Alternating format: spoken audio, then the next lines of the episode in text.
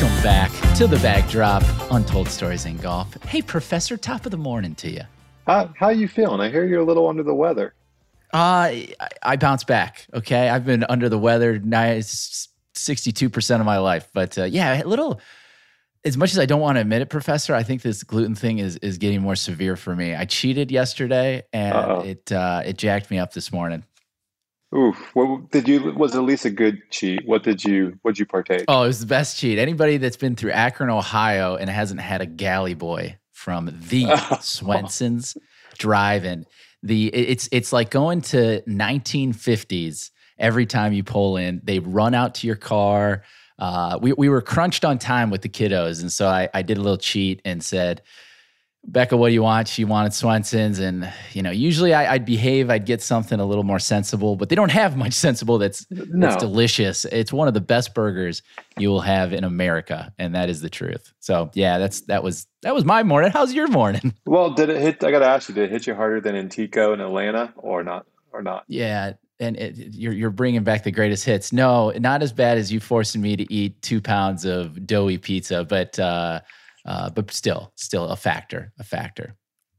No, we're we're doing good down here in Georgia. It's just it's summer's upon us. You know, as much as I'm a, a walk every time I, I play golf type of guy, and you know, I'll put that hot take on Twitter and you know, lash out at carts or whatever. We're in the time of season. If I'm golfing between eleven o'clock and five o'clock, it's going to be in a cart. So unfortunately, that time is here. it's it's easy to be a keyboard warrior sitting in your AC unit talking about you know carts killing the game until you get out there in July and August. I I used to I mean I still give a lot of the Atlanta NewClub members a rough time about their uh, proclivity for for carts, but this time of year I get it. It's the first time where I totally understand. Like ah okay now I get how this all happened. Yeah, I don't think like heat- it, but I get it. I think heat index was 105 the other day, and I swore I drank 96 ounces of water in about a four-hour run, and not once, you know, had to go find the restroom or anything. So Yeah. that, that that tells you how much we pump through water during this time of year. Stay hydrated. Stay hydrated. Well, um, we got a great guest today.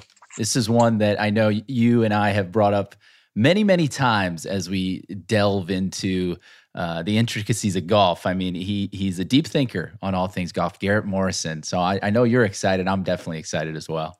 Yeah, Garrett. I met Garrett for the first time, and obviously on Twitter, met him through that. But then I was on a California run, just going out for work, and decided to play a little bit of golf. And he's like, "Hey, you got to check out this little course down, you know, in the Monterey Peninsula." And you know, I'm thinking about all the different courses down there. And uh, he's like, "Still public joint, um, Pacific Grove." So played Pasatiempo that morning, drove down another hour and a half or whatever it is, hour 45, and met him for a little evening 18 there. Um, and I tell you what, magical. And then getting to know Garrett during that during that round immediately, I'm like, okay, this is definitely one of the more thoughtful and intellectual people in golf. And to this day, that's still true. There, there's very few people I would put on the plane with him, and uh, so it's going to be fun to get to talk to him and just talk about the state of the game and kind of, you know, we don't have much of a plan for this this episode. Just let it go where he kind of leads us and takes us because his thoughts are going to be uh, more articulate and more thorough than ours, I'm sure. Yeah, so this will be fun. No no game plan. Just just let the wind take us. Uh, and, and before we get to your fun fact for the day, I got a question for you. This is a Yeah, what competitive question. I, we we uh, we were playing with a group a couple nights ago, national members of the NewClub here in Ohio, and uh, two of us have USAM qualifiers coming up. I haven't done a qualify a USAM qualifier specifically in a long time, but I'm giving it a shot because it's at my home my home core club. Uh, mentality of qualifiers, 36 holes specifically. G- give us the, you know, you're the performance guy. G- Put it, give me a good mindset when you're going in because it's different, right? It's not like I, th- I think everybody kind of thinks, oh, I got to play, I got to play great. You know, I got to play so sharp because there's a hundred guys going for four spots. Like, like almost, you know, you got to go low, but it's not really the case most qualifiers. What, what's your mindset? I, that, that was my question for you this morning. Yeah, I think one of the key aspects is to not treat it any differently than you normally treat golf, right? The the in terms of performance, one of the worst things you can do, and I mean, it's interesting. This is in sports performance. You know, some of the best people in that business, but then all go all the way to Harvey Penick, and he talked about it in some of his books. Like, let's say whatever you do when you normally go to the course and play around, if all of a sudden in a tournament you're like, I'm going to do something completely different, you're set, you're self sabotaging uh, in that case because you're putting your mind in a different state than it normally is, which is going to create a form of discomfort that you're not going to be able to get out get out of in that moment without practicing it more. Um, so one is just go in and kind of do what you normally do. Um, the exception being, I mean, your competitive juices are going to be up. You know, all the chemicals that come along with that. So, which you're going to have to give a nice lead into my fact of the day. You're going to focus on your breathing, your pacing, like give strict attention to those to make sure nothing's getting too quick, too tense, too stressful, right? So just really calm yourself down, right? Take things slow, take things don't, in. Don't you can't panic uh, in a if you yeah. make a bogey, you can't panic in a 36 hole day, right? Yeah, it's a long day. Just go about it and just say, hey, it's just another day. Just yeah, I'm um, just try to commit the best you can to every shot. Do your best on every shot, and there's nothing else you can control other than those, you know, 10 seconds in a shot and out the, the the gentleman, one of the gentlemen I was talking to is our, our dear friend Kent Monis. Uh, he's gotten plenty of shoutouts here. I know he's big. He's won pretty much every NewClub and every TFE, every Shit. fried egg event. I, I think he signed up. Yeah, he's, he's got a few. That's so sure. Garrett, Garrett knows him well too. But uh, but yeah, he was just all about giving looks. Like he doesn't think about results during the day. Tries to lose focus on score. He he yeah. said something like thirty. If I can give myself thirty birdie looks inside twenty feet, and I was like man, if I gave myself 30 birdie looks in a 36 hole day, I, I am going to be uncomfortable because that's not my game. you know, like, that is not your I, game at all. I'm going to have are... some some daring up and downs uh, and I got I got to know that, right? But but still, I think that was an interesting way to get himself out of results, where it's like he really doesn't focus on the putts dropping. He he he focuses on did I have am I giving myself the looks? Yeah, yeah. Let's give ourselves a look here. I that that that was interesting. But anyways, anyone that's that's going for I know uh, NewClub chapters, we got qualifiers for the club championship. It's a different mindset, but you're right. You got to try to keep yourself in that leveled place, um, comfort comfortable place that you would on any day playing golf. Yep. Yep. Um, and that does lead nicely into the fact of the day in the sense of, you know, I mentioned breathing in that, and there's tons of breathing techniques you can use uh, to really calm your pulse and work on those things. But um, another awesome thing about breathing, weight loss. So, yeah. So, how do you think we lose weight? Like, you know, if you got to lose some weight, not that you you don't need to lose eating pizza and cheeseburgers. but let's say if you got to go lose some weight, you know, you you drank a few too many beers this summer. What's what's your method, Matt? What, what are you going to focus on and get after? It's, this is going to sound just so uh, infuriating to other people, but I, I've never really, I've always had the other problem. I've always had trouble keeping yeah. weight on. Uh, I guess I'm starting to get skinny fat a little bit with kids, maybe. So what what do I do? I mean, I, I just hit the gym, man. I, it's the only thing I can think that that would. I don't change my diet very often. I just I go uh, do a, 10 minutes of cardio and then and then my golf routine I've had since college. Yeah, so that makes sense, right? We all think like let's go work out, right? Let's go do some cardio stuff. That's going to burn burn weight, right? Burn fat. What's really cool is in terms of actually how we lose weight, let's say you lose 10 pounds, about, I want to say, eight and a half pounds, we actually expel through breath. So through the droplets and carbon dioxide, that's where we lose the weight. And only a pound and a half, uh, about 15%, is through, you know, um, bodily fluids like in um, going to the bathroom and sweat, those sorts of things, right? Now, what that doesn't mean is that simply breathing more well, you'll lose more weight. No, what it is is it's a burning, it's the expulsion of carbon dioxide is how we're losing weight. So that's what's going on in terms of muscle burn and fat burn. We're burning it up, and then it's the cycle of basically oxygen going in and carbon dioxide coming out is how we're losing weight. So breathing ends up being incredibly important for losing weight and learning proper breathing techniques so you can really work on your cycle of oxygen and carbon dioxide um, you know, oxygen in, carbon dioxide out. So if you're into any sort of fitness or whatever, don't forget about breathing. Like go read okay. some of the literature on that because if you're not breathing correctly, you're really holding yourself back. Uh, wow. So go check yeah. that out. It's a good one. I'm a big, big proponent for for breathing for the golf game. That's where I I discovered it, and then it led to meditations and things like that. But weight loss, I have not heard that application. That's great. Well, let's uh, thank our sponsor, True Temper, True Temper Sports, manufacturer of True Temper, Project X, Aerotech, Acra, brands of golf shafts. Uh, they design shafts to help golfers succeed at every level. Uh, and their products, my new product, the Dynamic Gold X100s, very stoked. I'm loading a little bit differently, so I'm in the X100s Man, you, now. So you're you're up in the X's. Yeah, yeah, buddy. And uh, and hazardous, they're trusted by 80% of the PGA Tour every single week. Thank you to True Temper, who will be with us at uh, the Founders Cup I'm gonna year. I'm gonna hold my thank you to them until I see your wedge game, and then I'll if they if, they, if their shafts straighten out your wedge game, I'm gonna be I will put them in everything I have. Haven't got the new fitting with the wedges, but I'm I'm eyeing some tour issue. I think 300 something something special. They got they got they're they're talking to us about. So uh, without further ado, it's thank you for the education this morning, Kevin. Let's get to the show and, and educate ourselves with Mr. Garrett Morrison.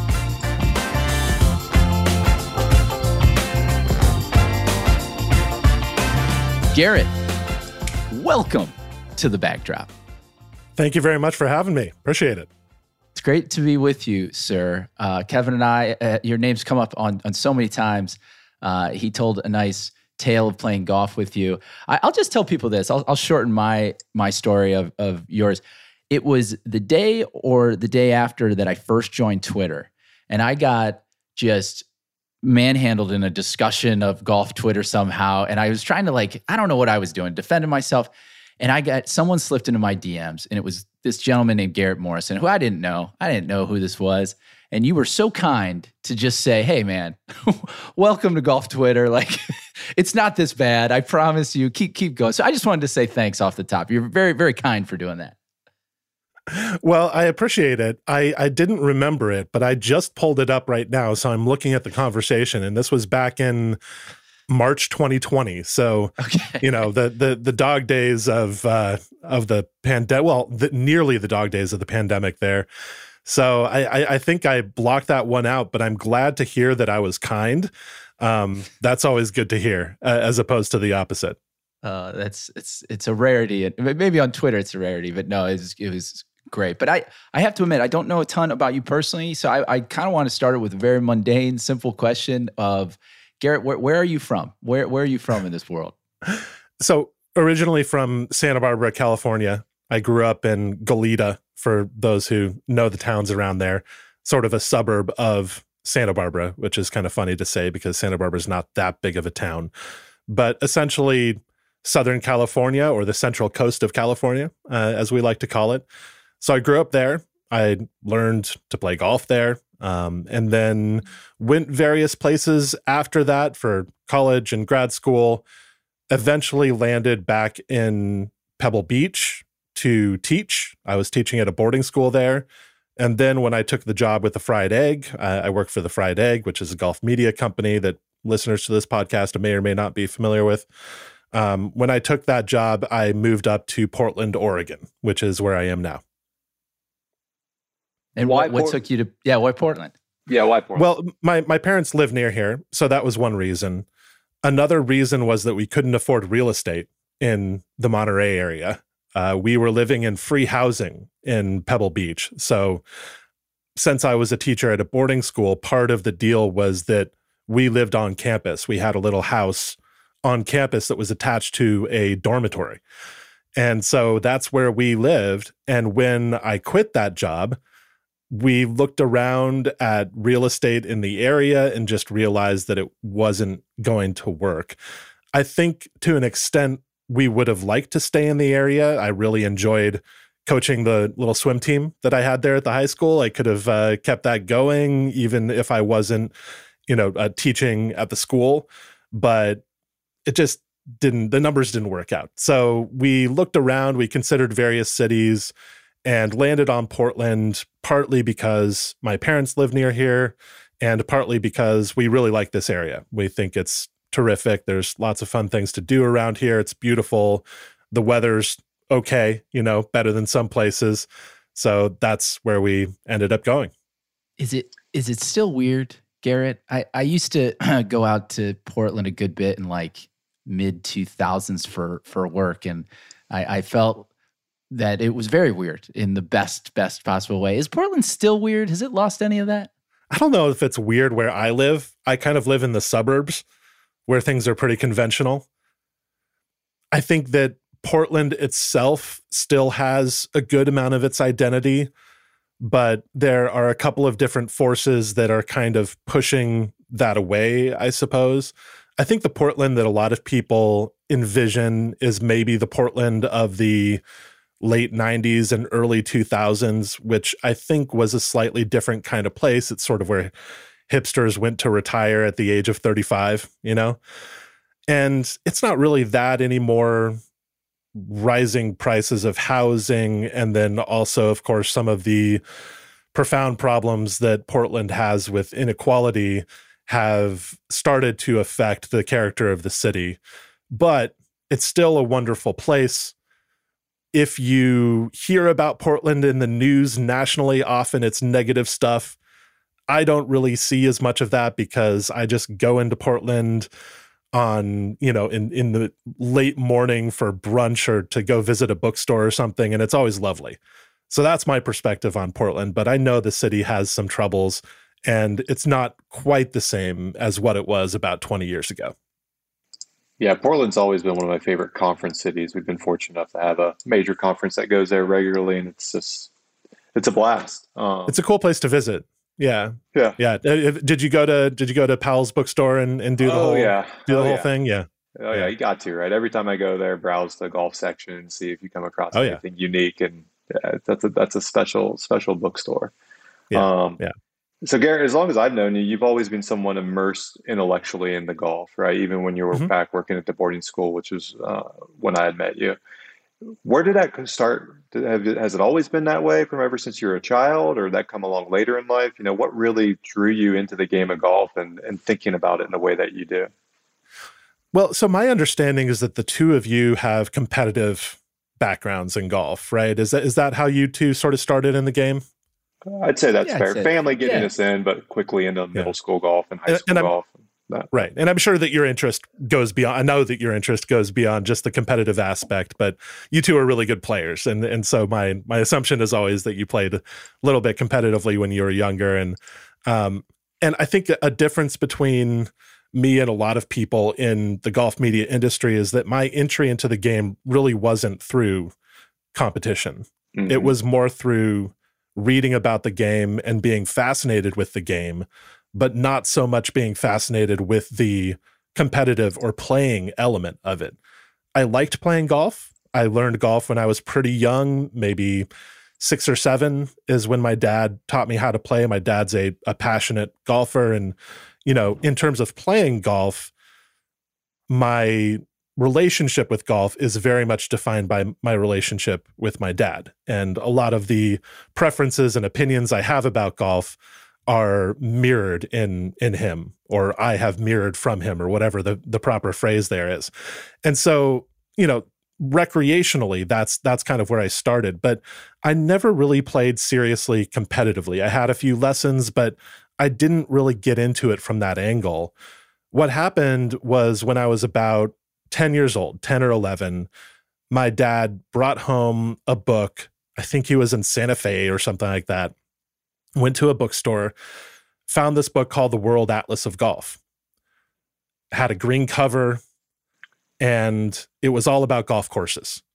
Had great writing in it by Pat Ward Thomas and Herbert Warren Wind and and other writers that that I've sort of since come to know at at that age. I didn't really understand the writing that well, but I was fascinated enough by it to to try. The thing that was really great about that book though was the visuals basically had maps of great golf courses from around the world.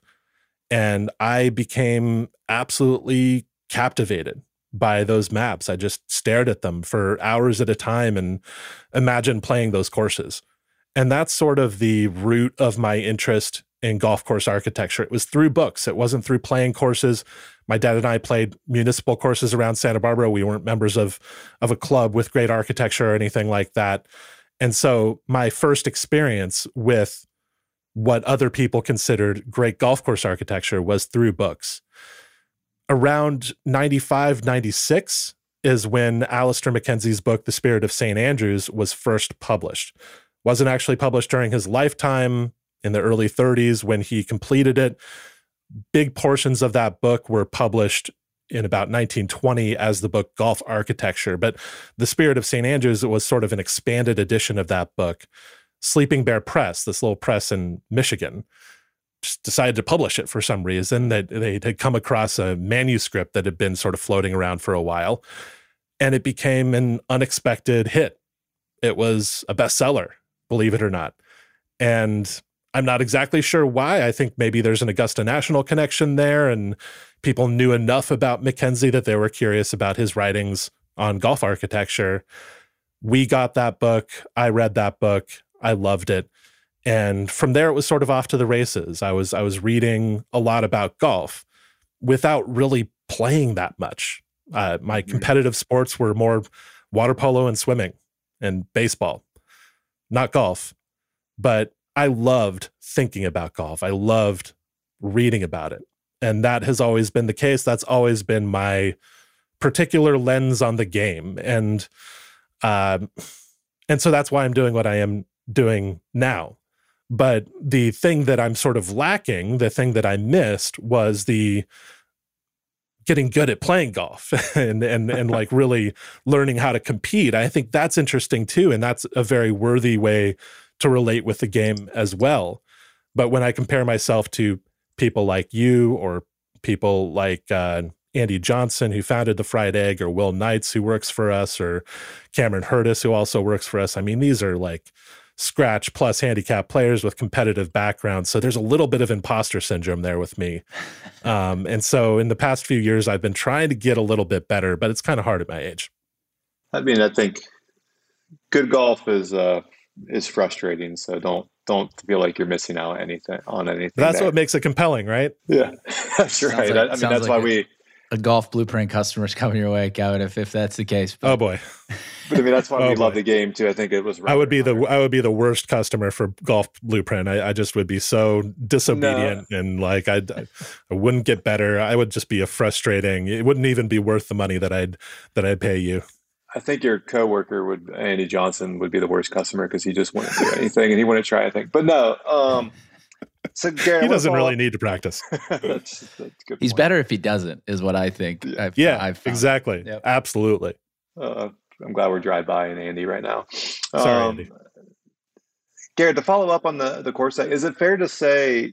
Well, well, take us through that interest in golf courses that you you started to develop at that early age as you're really immersing. Was was there an interest in going playing these courses or were you just really immersed in the study of like the grounds of the game? And what did that look like for you as you're as you were budding into sort of a gca guy? I mean i guess both of those you know i did want to play them but i didn't have access to them. I didn't really have any idea how i could end up playing those courses so i did what i could. You know when i said earlier that i never played competitive golf that's a little bit of a lie because I did play a couple of seasons of what was called the Santa Barbara Junior Golf Tour. And it was like six or seven events during the summer for kids. And the reason I don't consider it a real competitive experience, though, is that I did not join the tour because I was interested in playing. I joined the tour because one of the courses that they went to was the Valley Club of Montecito which I knew to be an Alister MacKenzie course. And I had no other way of getting on that course except for playing on the Santa Barbara Junior Golf Tour. And so I was definitely interested enough in playing the courses to do that. My dad and I also played Pasatiempo, which was one of the great courses that I knew of that I could play. We paid, I remember the green fee was $100 when we played it in 97, 98 somewhere around there. And that was a major experience for me. I still remember that round in, in pretty good detail. So I did want to play the courses, but it was more because I wanted to see them up close and, and really experience them and compare them to what my impressions were from reading about them or seeing maps of them or things like that. And so, yeah, I mean, I, I think it's maybe a little bit too highfalutin to say that my interest in golf courses was intellectual. I, I'm not sure it was really that.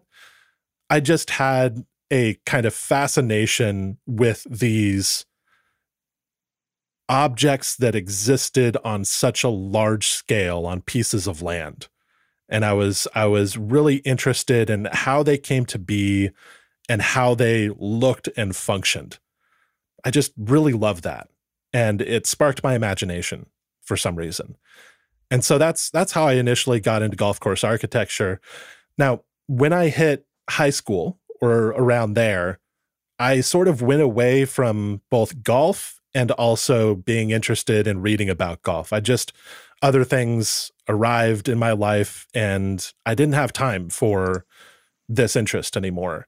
And so it really came back about 10 years ago or so when I moved to Pebble Beach with my family, started working at this boarding school. There were two kinds of teachers at this boarding school there were the surfers and there were the golfers.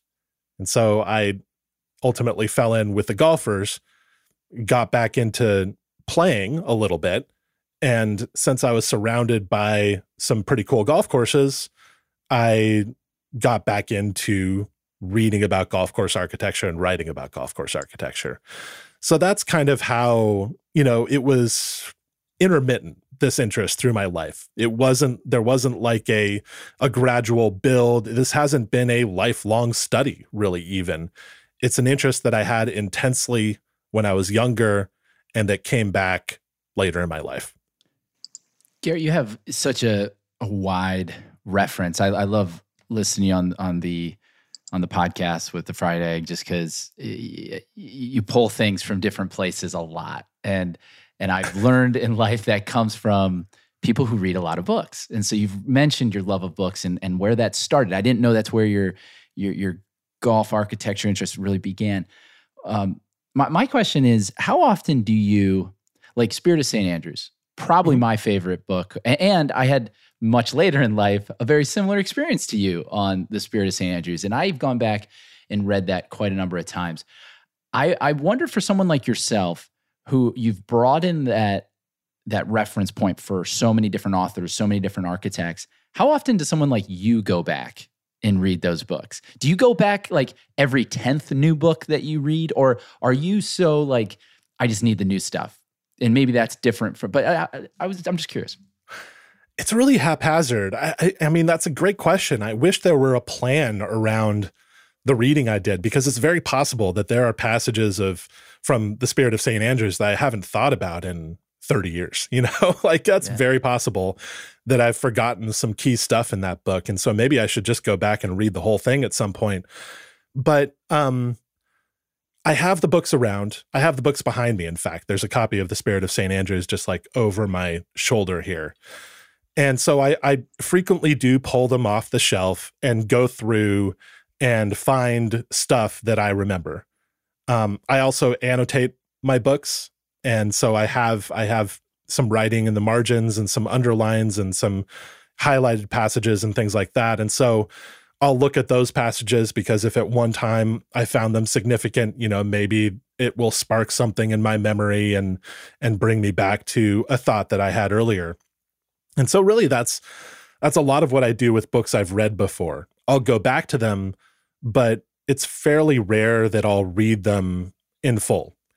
And I think it's probably good practice to reread stuff more often. So I wouldn't necessarily recommend the way I'm doing stuff. You know, I from as an English teacher, I, I can say that rereading is very important and, and can be profound. But uh, I don't do it that often with the golf architecture books I know very well because there's so much else to read. I'm I'm always trying to expand my base of knowledge about golf course architecture. And it feels like the best way to do that is to read something new that I haven't read before. And there's plenty of stuff that I haven't read before. So, you know, I'll, I'll that's that's what I'll be spending most of my time doing. But I, I wish I reread more, and I wish I had more time in the day. I feel like it's easy to buy three books for every one book that you read. At least that's a that's a problem that I run into. Oh yeah, yeah. It's so easy to buy. It's especially if you go to bookstores with any frequency. It's just like, yeah, I'm definitely going to read this book, and you buy it, and then sits on your shelf for 10 years and you don't read it. yeah, I keep on looking at this shelf ahead uh, above me right now, and I'm like, yeah, I haven't read that. I Haven't read that. Nope. We, we should all we should all avail ourselves of libraries more often. you know, it's that's something we've started doing more uh, with my kids, going to libraries and getting books, and you know, it's it, they're they're available there. And, and since you work for an academic institution, Kevin, uh, you're very lucky. I'm I'm jealous uh, because one of the uh, greatest times in my life is when I was, uh, you know, in graduate school and I had access to any book that I wanted, no matter how obscure. I, if it wasn't in the library, then I could get it through interlibrary loan, and and that was really fantastic. And uh, I, I miss that a little bit. I don't have that anymore. Yeah, it's certainly a blessing. I'm definitely cursed by the collector mentality that I like books and like those are one of the things I do like to buy to have on the shelf and keep there. Yes. But definitely fully fully blessed to work with a university that can get anything that I need and want to read, even if it's not in my for my academic job. I can still uh, take advantage of that library and get whatever I want.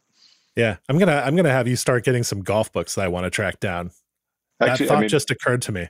Yeah, I'm, I'm going to start taking advantage of you grievously. Dude, do it, Garrett. I've been doing it forever. I, I use that government. Uh, it's their government job, man. I hotel rooms, gonna, everything. They can't see that if I put air quotes around something, so I won't do that for you. yeah, the black Amex of uh, working in ac- academia.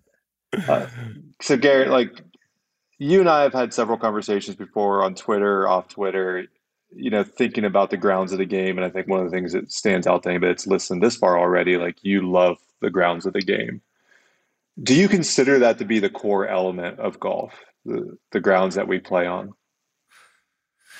for me it is you know for me that's that's the basis of everything i realize that other people come at golf from different perspectives and have have different paths into being fascinated with the game and and therefore find different things primary but so i wouldn't ever want to say that that my way of seeing the game is is the only one because there are enough people who who believe that about the competitive side of it that have annoyed me before that I don't in turn want to be that annoying person to somebody else and, and pretend that, of course. that my perspective is is best. But yeah, that's that's absolutely what I've always been most interested in.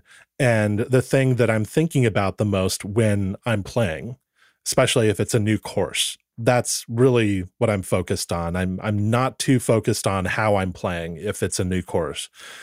And so I think it is what makes golf unique if you compare it to any other sport, what other sport has this kind of playing field?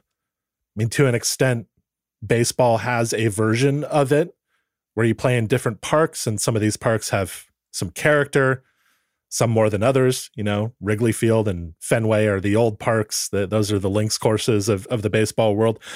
But but really, it's like it's still pretty much the same grid that you're playing on.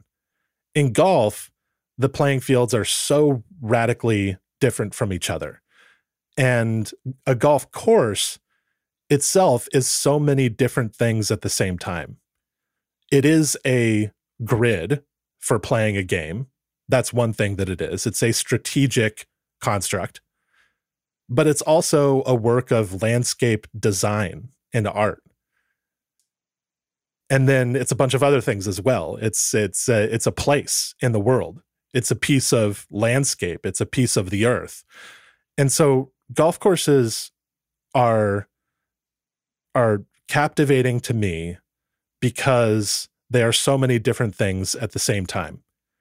And you can't possibly be thinking of all those things at the same time the first time you play it. You'll appreciate one aspect of it focus on that maybe temporarily forget about some of the others.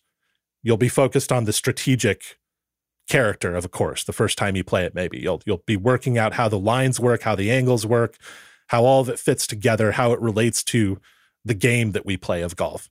And you might forget all about the landscape architecture portion of it and how the built features blend into or contrast with the surrounding landscape. You know and and so that's why these objects are are so interesting to me and and why they are for me the primary thing is that you can study them over and over again and find something new every time. And and that's why I love golf courses. But I also understand why somebody might be most interested in equipment. The equipment that we play the game with is really interesting too and and has its own history and it has science behind it and the golf swing is is a wonderfully interesting thing as well. And so I, I, get coming at the game from perspectives other than just golf course architecture. But there are some reasons why I love golf courses so much and why I think that they really merit my entire focus. Right. Where where I'm I'm not focusing on how I'm playing because the golf course deserves that amount of attention. That makes sense. I I I think that's so beautifully said. To be frank, Garrett, I I love the way you just put that. Uh, let me clip that so I can share it. Um, oh. but uh, I I think it what it what it what it went through my head is you know Kevin and I did start our golf lives in the competitive bucket, and I think uh, many do, as you as you mentioned. But I think when you look at the trend line of of lifelong golfers and the journey that we're all on, they're all very different. But we've definitely seen this trend, and, and your your hard work and Andy's and the whole team at the Fried Egg has a lot to do with this. We are seeing more people gravitate towards the appreciation of golf course architecture, the enjoyment of, of those things, the landscape architecture, the strategic elements of it. And I think I think it's a deeper, longer lasting thing. And not to, you know, um, I don't want to put down the competitive side or the equipment side or all these other en- en- elements that are quite endless as well. I just think there's some type of deeper connection that is so instinctual in us as human beings you know, like I, I think about that the old course being a journey all the way out to the estuary and all the way back home. Like that's hunting. That's what the hunters did. You know, it's in our DNA. And and I think the way that you described it so beautifully is is why we see more more people that maybe it's easier to get disillusioned with c- competition or it's easier to kind of lose your your passion for equipment. It's harder once you get this golf course GCA bug or whatever you want to call it.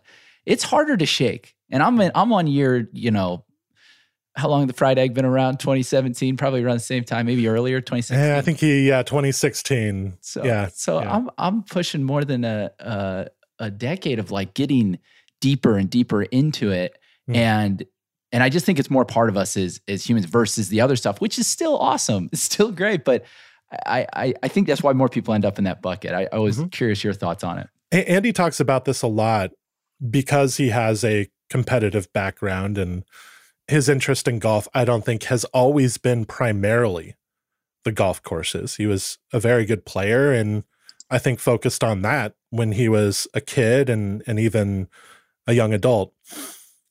But he talks about the inevitable deterioration of skill over time. And it, maybe it's not inevitable for a lot of us it is because we just can't put the time in that we may have put when we are younger into getting better and then our bodies start to change and they're just not as good at doing athletic things and so that's another factor and that's really frustrating i think to some people to really competitive people to excellent athletes. You know, excellent athletes are often excellent athletes because they're so competitive and they're so hard on themselves. They're so exacting. And I'm not saying that I was a great athlete when I was younger, but I can relate with this a little bit because when I go swim now, I get so frustrated at myself because I can feel the muscle memory of great swimming, but I can't do it anymore. you know, I just can't manage it in the in the way that I did when I was young. And I think that a lot of competitive golfers have that experience when they get older. And Andy has talked about finding a different way to enjoy a round of golf. Is the reason, I mean, we we start playing golf in the first place is because it's so enjoyable, it's so fun. There's so many benefits beyond just the infusion of pleasure when you play well. And one of the things that you can consistently enjoy, one of the things that you can always rely on getting something out of when you're playing golf is looking at the golf course even if it's not one of the great courses, even if there's not much wonderful architecture, there's probably still something interesting about the golf course, whether it's the place or a particular hole that's really good, or just little details here and there that you can become attuned to if you learn about golf course architecture. And you can always, always enjoy that. You don't have to play well. The frustrating thing about basing your pleasure in golf around playing well is that it doesn't always happen. Golf is Eh, super inconsistent. You you you don't know when you're going to play well and when you're going to play really poorly. And so it's so much more reliable just to say, yeah, I'm going to enjoy it if I play a great round. There's no doubt about that.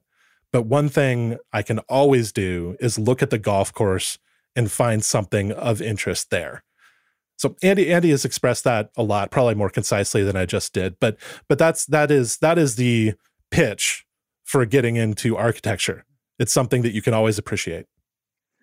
Yeah, and I think there's something you touch on there too. It involves putting aside your own ego, right? That in terms of this competitive aspect and performance, that's mm. that's wrapped up in our own ego and our expectations yeah. for ourselves. And that could be completely internal, you know, that ego in a good way of just I want to be out today, I want to perform the best of my ability. Or it could be the sort of selfishness version of ego, egotistical of like I just want to be better than everybody else, right? It gets wrapped up in that.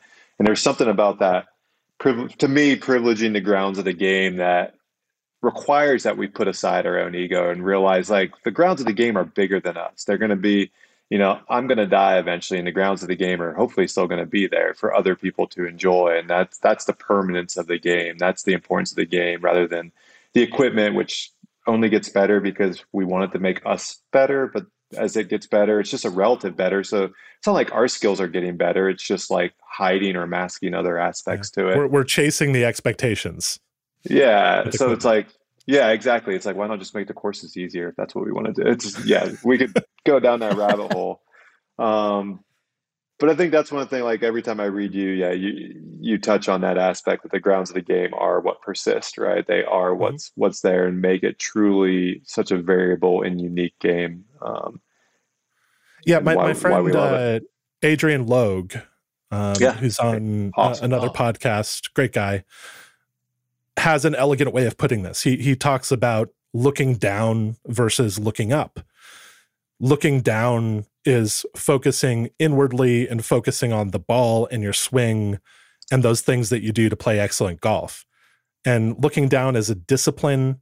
It's something that I think is is uh, absolutely worthy to to work on improving yourself and how you're moving physically to play great golf. That that's all. I'm I'm not dismissing that, but looking up means that you're looking around you and appreciating what's around you and separating your attention from yourself a little bit.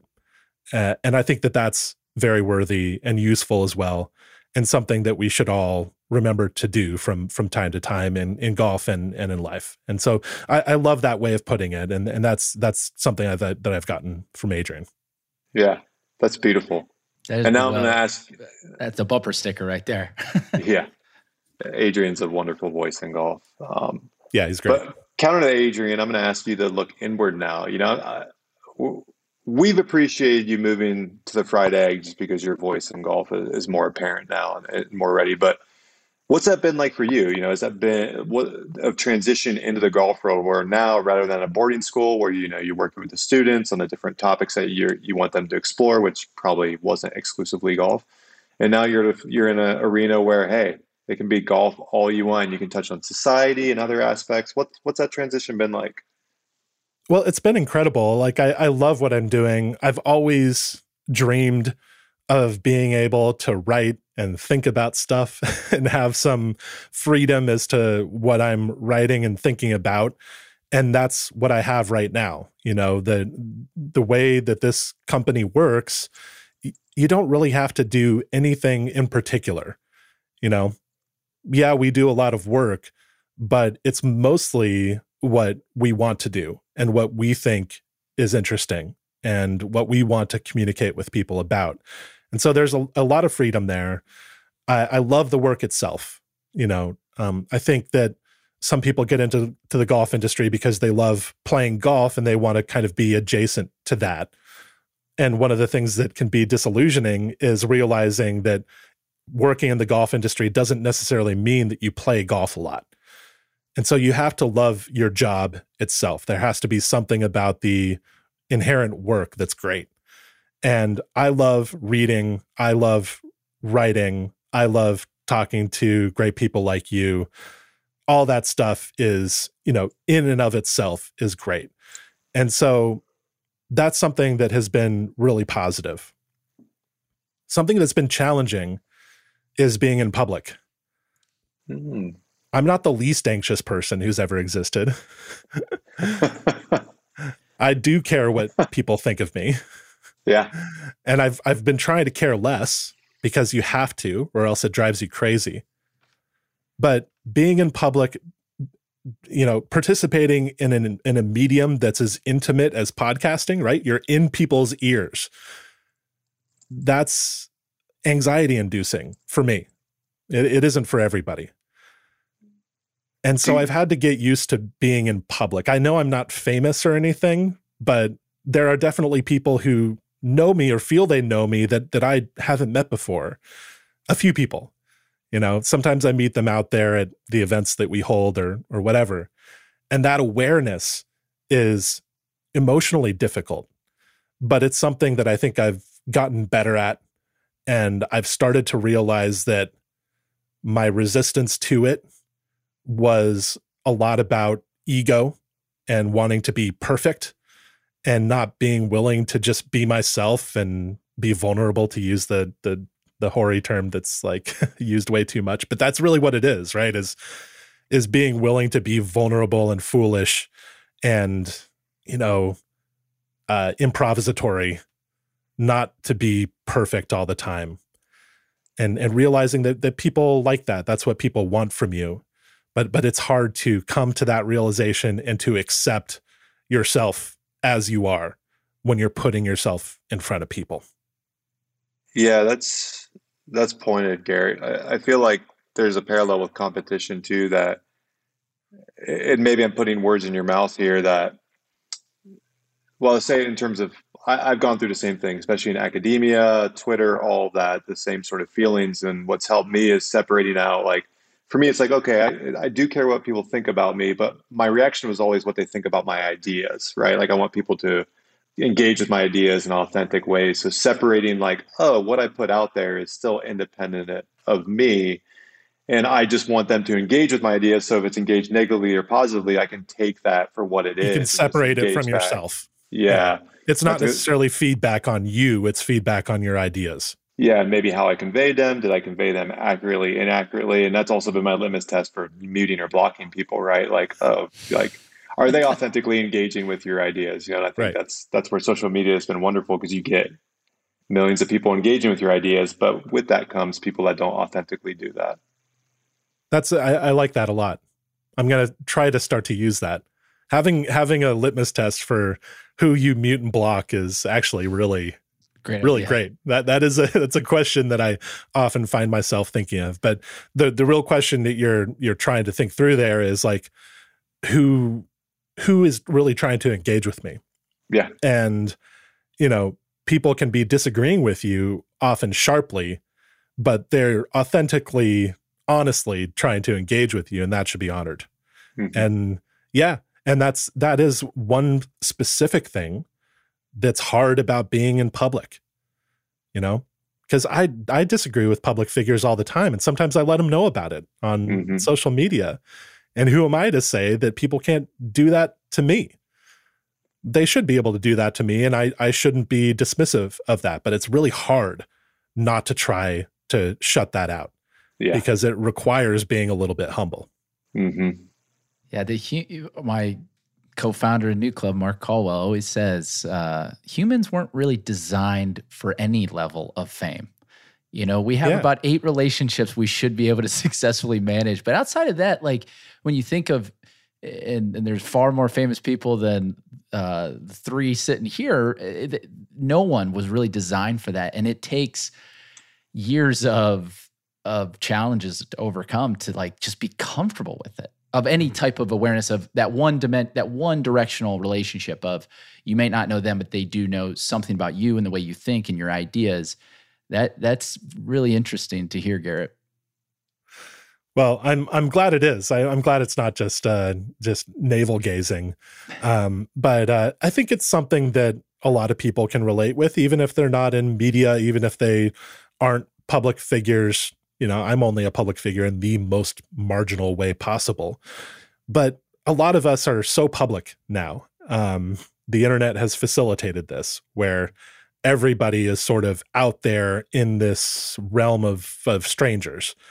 and dealing with that is uh, doesn't come naturally. I think Mark is right that we sort of evolved to be able to handle uh, a limited set of face-to-face relationships, and that's definitely not all that we're asked to handle now. And that is my cue for a transition to obviously the thing we wanted to talk to you about is the metaverse and arch- architecture inside of the metaverse. I mean, oh, digital Jack and and all that. The, yeah. the Jack Nicklaus uh, metaverse course that you have to join. I missed the breaking news from Club TFE on Jack's new project. So I should us- have written about it. I should have. I should have done something about this. Seriously, to, like, tell us your thoughts. I mean, like, where are we going with this, Garrett?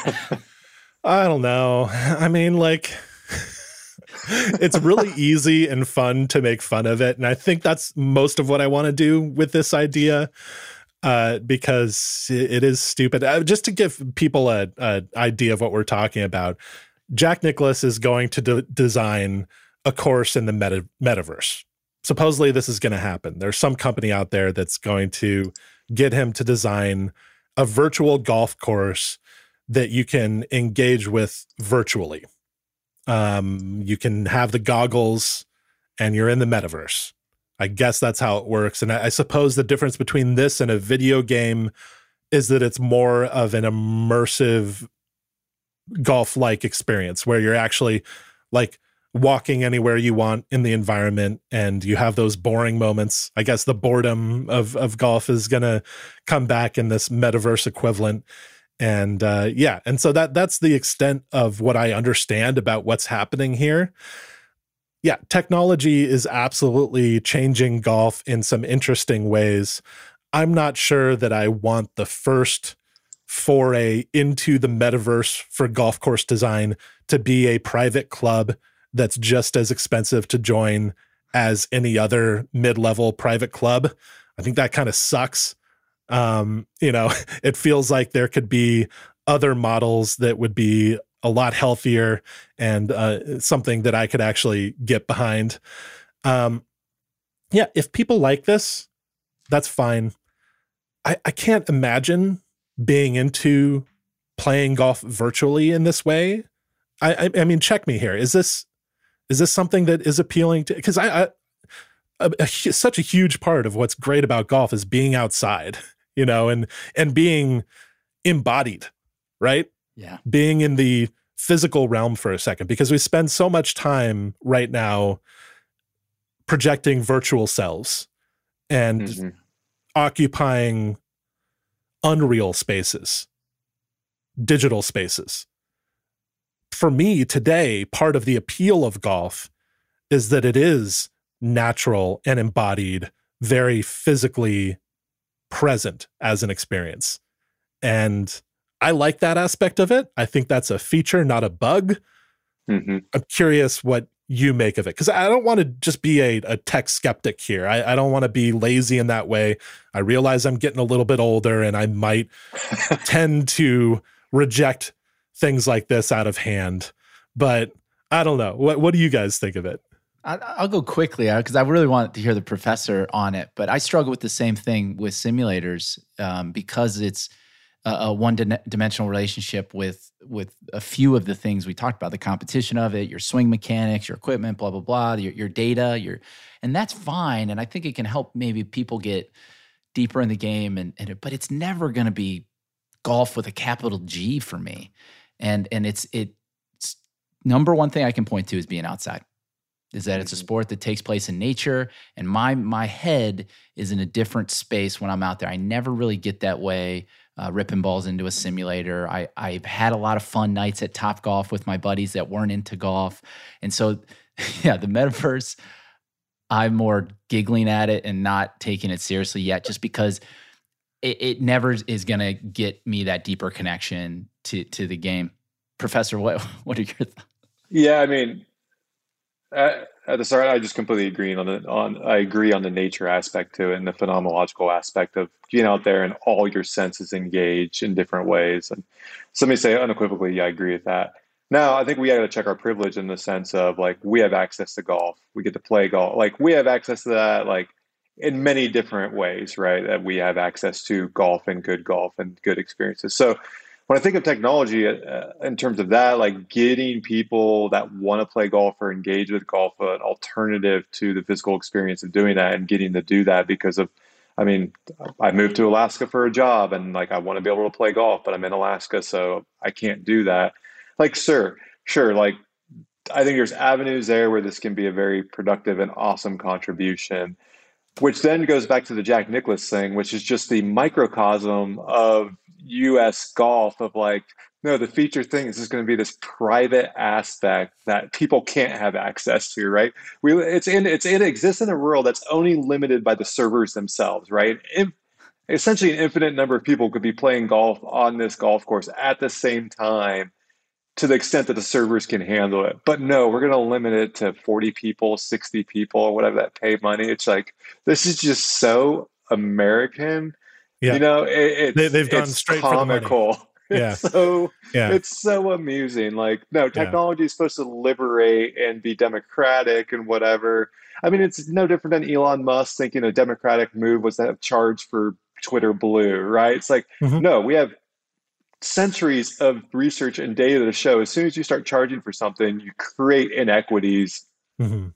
unforeseen, right? Like and just about golf, we might as well just do it in the metaverse too. Let's just make it exclusive and like make sure you wear the do you have to wear the your club tie when you put your VR goggles You have on? to Is put that the going to be a virtual- requirement? The virtual slacks on, and Yeah, Yeah. like yeah, like let's just recreate all the aspects of golf that are let's just let's exclusionary. just let's Yeah. just do it. Yeah. the first part of what you said though made me think like uh, one good application for virtual golf courses could be for disabled people who Yeah. can't have the physical experience um i don't know that this is going to significantly lower the financial barriers to golf Mm. maybe eventually it will when the cost of engaging with the metaverse comes down but my understanding is that you have to make a pretty big investment upfront to even participate in this particular virtual environment um so i don't know yeah if it if it increases access to something like the experience of golf i'm not going to judge that.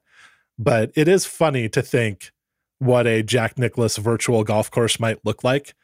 You know is it going to have all the usual jack nicklaus character? Is everything going to be like left to right? The high, you got that high. Don't show up in the metaverse hitting a, hitting a draw, man. yeah It's not gonna have, help you have all the possibilities So yeah. I- I hear the there's- opportunity I- to do anything, and it's it's probably going to be a bunch of greens that kind of receive a fade the best. I've I've already heard rumblings from their digital membership that Andrew Green might be uh, coming in to redo a few of the. He's going to redo it after Nicklaus. They're going to just speed up the process by about hundred years. yeah, in the metaverse, you don't have to wait on time. You don't have to. That's right. You know this. Yeah, it's yeah, just- you don't have to wait digging. on the Earth to move. You can just you know press a button. Just, there it goes. just get coding. oh, well, man. uh, Garrett, we, we could. Uh, gosh, we want to be respectful of your time, and we have so many. I want Ke- Kevin. There was so much else we wanted to get to with Gary. Is there anything else you wanted to ask him before we we let him part to his his daily duties at the Fried Egg? Yeah, yeah, I, I do have something. Maybe let's put Andy on the spot. Not on the spot, but just a fried egg to give you this vehicle. You know, this all stemmed from me wanting to hear your voice more in, in golf, Garrett. Is because how much how much I appreciate how much you think about it, the way you think about it, and I always learn when you speak uh, about it, and it always think, brings uh, brings thought to mind for myself. You know, we've had a lot of passion projects, stuff like Paper Tiger, course called Scotland, course called America, you know, Tom Coyne's work. Like these people have like, oh, like I'm passionate about golf. Let me create a passion project within golf. Do you have one on your mind that you would pursue? Like if you could choose a passion project that you could just invest yourself into, and again, remove the capitalistic nature of US away from this. This is just like a passion project. If you could just dive into it with whatever resources you needed, well, where would you go with that? You know, this feels a little bit greedy because I'm already essentially doing my passion project right now, which is to read about golf and see new golf courses and write about them. We're doing a lot of this right now in uh, Club TFE, which is our mm-hmm. membership. This is not an ad for that. It's terrible. It's Don't great. go there. Um, but I'm go. having a lot of fun uh, making the content for it. We're writing these course profiles, and that is mm-hmm. impelling me to go out and see new golf courses and get new material to write about. And so I, I love doing that. I think that at some point, I would really like to do a historical project, a bigger historical project. I love historical research. It's part of what I learned to do in my academic career, such as it was. And I kind of do it in fits and starts now, where I kind of get an idea and I start reading through the archives that I can find and start piecing together some kind of story about history. Um, I'm really interested in how things changed in golf and golf course design around the turn of the 20th century. So late 1800s, early 1900s. How did things change there? And what are the effects of that change in the present day that we can still see? I think that's a big historical question that I'd like to keep looking into and maybe eventually it would be a series of articles or a book or a podcast series or something. I don't know exactly what.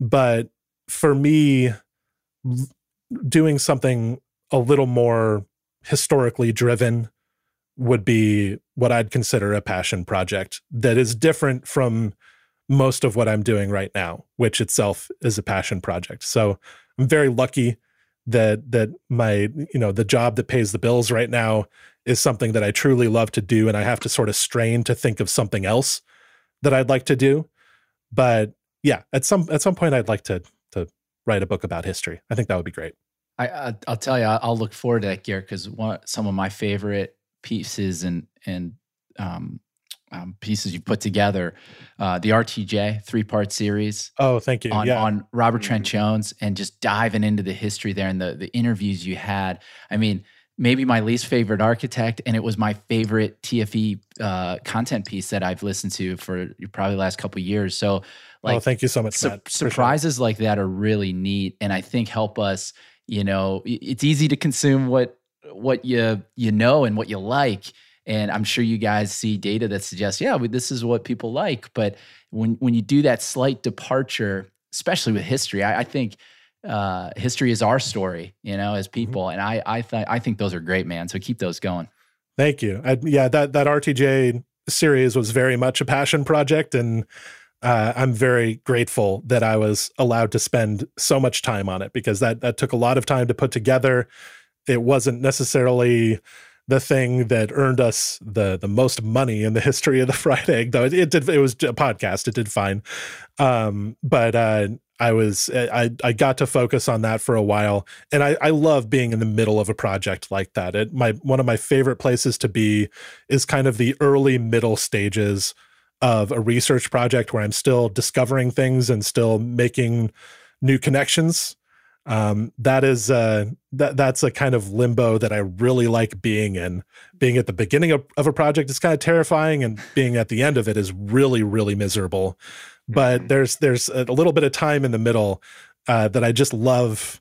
Uh, you know, kind of stretching my legs a little bit in, and uh, and so yeah, maybe part of that is just part of my desire to do something else about history is just to get back to that place where uh, I'm I'm once again getting excited uh, about a research project. Well, Garrett, I, I, really appreciate you taking the time with us this morning, man. This was uh, uh, a lot of fun. It was enlightening. Get, I feel like I know you now, so I won't be a stranger on Twitter anymore. Um, and uh, Professor, it's always a delight being with you. So thanks for being with us. And everybody check out um, t- tell folks where they can go. I know you said no ad uh, needed but i think the work you guys are doing as independent golf medias are super important. So garrett so we want to support that. Club tfe is fantastic. Uh, the fried egg is fantastic. Uh, if you if you aren't already uh, following those guys and, and subscribing to the newsletter I, I can't recommend it enough. Thank you matt. Uh, really really appreciate you guys having uh, having me on. Um, yeah if people want to want to start uh, learning more about the fried egg, I think subscribing to the newsletter is is a good place to start. I think that's the the initial funnel that a lot of people go down. Um, but thank you so much for this interview. It's uh, very nice to have a conversation about some uh, different and more personal subjects, and and I really appreciate the effort that you guys put in to think up some questions and uh, and appreciate the interest. So, yeah, thanks, guys.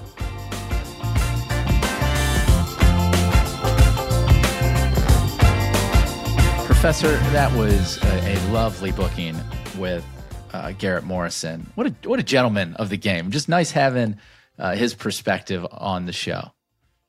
Yeah, it's always nice when you talk to someone that just reminds you that you don't think enough about golf because they've thought a lot more about it than you have. Well, and he was so. I really liked his his part about um, you know what it is, what it is about golf courses and golf course architecture and the grounds of the game that I, I thought that was you can tell he gave a lot of thought into what truly is his obsession with that with the game. I don't know obsession he'd call it that but i think we all have some level of obsession to dive into these things so much. And and i truly i said it then i'll say it again i thought that was beautiful. It made me kind of pause because I think we all can get in the summer like, what? It's just this silly game. What am I doing? Spending so much time, you know.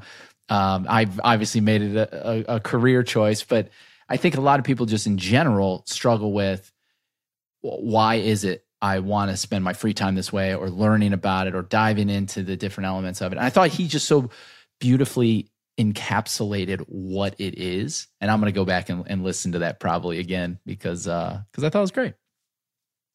Yeah, I always find that Garrett helps reset myself in terms of like our role in the golf universe, right? We're just we're unimportant. Each of us as in the collective as individuals are completely unimportant in the world of golf and to the world of golf. Uh, and even as a collective, we're unimportant compared to the grounds of the game and the and the the soul of the game and the things that makes that make golf great. So I always find him a useful reset and, and also useful useful barometer. Anytime thinking about the technology, debate, competition, anything like that, I, I, like to try to put on my Garrett hat and think like, how would he think about this, and what are the points he would make? Because they're just they're good ways to get out of your own way uh, often and get out of your own you know train of thought. So yeah, yeah, there was uh, um, the the timelessness of it crossed my mind too and and you know I didn't want to take us down the rabbit hole of the distance debate or anything else but uh you know my 74 at the old course will have zero significance to the future generations of golfers uh, as will probably you know Cam Smith's win there. I, I don't know but the the ground itself and the course is the thing that will stand the test of time hopefully right? And and it's but it's the one thing that has the chance to do that. And mm-hmm.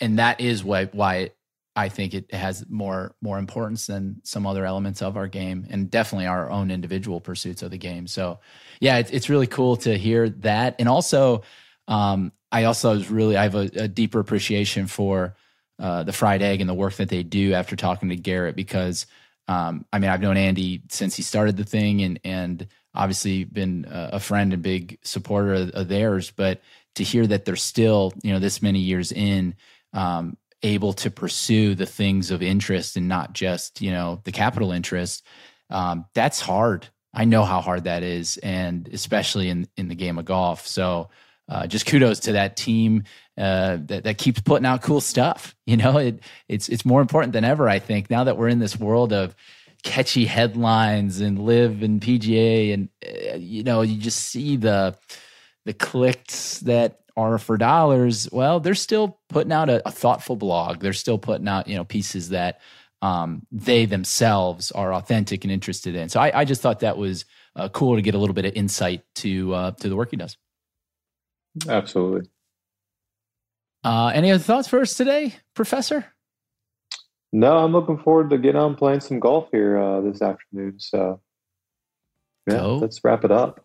Go get it. Let them fly. Thanks to our official sponsor of the podcast this month. Uh, and many months leading up to our Founders Cup. They're the official sponsor of this year's uh, 2023 Founders Cup at Big Cedar Lodge. True Temper, the number one shaft in golf. Professor, go get them. Play well out there.